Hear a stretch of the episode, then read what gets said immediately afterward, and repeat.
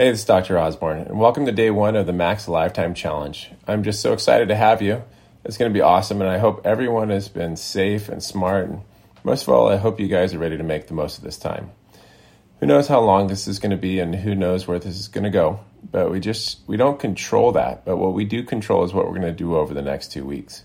We control what time we start this challenge. We control the effort we put into this challenge, and in doing so, we control exactly what we get out of it. So let's get the most out of it, and let's really put ourselves into it. Okay. Uh, I'm just so happy to have you guys and uh, uh, participating in this, and, and really good for you for doing this. Um, so let's not waste time and let's start talking about exercising. That's day one of this challenge. Seneca, who's a, a, a Stoic philosopher, he said that difficulty strengthens the mind as labor does the body. There's a story about Teddy Roosevelt, and he spent almost every day during the first 12 of his 12 years of his life struggling with horrible asthma the attacks were almost nearly nightly, um, and he described them as a near death experience. And he was bedridden for weeks at a time. Born into great wealth and status, he, he could have remained weak and he could have taken, been taken care of throughout his entire life. But one day, his father came into his room and he delivered a message that would change this boy's life. He said, Teddy, you have the mind, but you don't have the body. And without the help of the body, the mind cannot go as far as it should.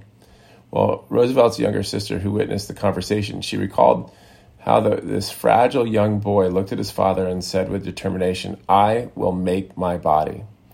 It was the beginning of his preparation and fulfillment of what he would call the strenuous life. He worked out every day, and by his early 20s, his battle against asthma was over. Roosevelt had worked it out of his body. Like Roosevelt, we can choose not to accept the hand we're dealt with, a hand that we don't control. Instead of sitting back and letting these shelter in place and lockdown orders justify Netflix and junk food binges, we can make our bodies and we can choose the strenuous life. And yes, even when we're trapped inside. And that's exactly what we're going to do today. We're kicking off the Max Alive Time Challenge with a commitment. Every day for the next two weeks, make some time. Make some time for some stretch, strenuous physical exercise throughout the day. And maybe for you, that's push ups or sit ups or pull ups or ride a bike or swim if you can actually find a swimming pool that's open. Um, but for some of you, this will be 10 push ups, and for others of you, it'll be a 10 mile run. But the key is picking something ambitious for you and sticking with it for the rest of the challenge over the next two weeks. Fitness is absolutely essential. One of the you know the stoics they, they, they called it keeping themselves in fighting shape or at fighting weight not for appearance's sake, but for they believed that life was a kind of a battle. And they also knew that as a person, that when we feel awful, we just act awful. Uh, a person disgusted with themselves has less patience for other. A person who easily loses their breath or easily loses their temper or their courage or their self control is, uh, is is somebody that we all don't want to be. You know, Marcus Aurelius he said that life is warfare. He he used to like to say that we have to be ready for it. Otherwise, we, we have not been able to endure the hardships of life if we are weak or out of shape. And right now, we are going through hardships. And so we need to be strong and in shape there. Um, now I think that it doesn't have to be exhaustive or exhausting. You don't have to build a CrossFit rig in your garage or take a, uh, you can just take a more dispersed approach, scattering movement and physical exertion whenever and wherever it can be had.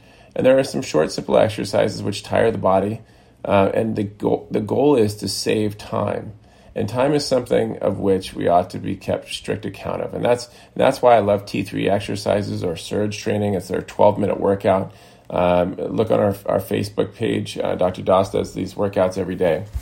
But the main thing is, is you can you can mix walks into your everyday, and when you're doing those walks, you can stop and do a few jumping jacks, maybe build movement into your day. Uh, but before this epidemic, scientists had been banging on the doors about you know a different kind of disease that was plaguing the plaguing the globe. They called it the sitting disease, as a re- uh, and sitting is more dangerous than smoking. That some of the research came out, um, and it kills more people than HIV and is more treacherous than parachuting. That's what actually James Levine, who was the, the director of the Mayo Clinic, said. He said, We're sitting ourselves to death, and one in four Americans sit more than eight hours a day, and only 4% spend less than four hours a day sitting. People who, who spend more than six hours per day sitting have a 71% increase in their mortality rate. I'm going to repeat that back to you. People who spend more than six hours per day sitting have a 71% increase in their mortality rate. And 147% increase in cardiovascular disease. And we wonder why we're unhappy being sedentary for seven, seven hours a day, and it increases our risk of depression by 47%. So we can imagine how a global lockdown is affecting those percentages. You need to build exercise into your day. You can crush the gym for two hours, but what are you doing for the other 22 hours if you're spending it on your rear and you're not crushing it? Just send up reminders every hour or two and take five minutes for a walk or um, do some jumping jacks or some push ups or some mountain climbers or some jumping uh, uh, sit ups or you know some yoga poses or just r- jog around the block.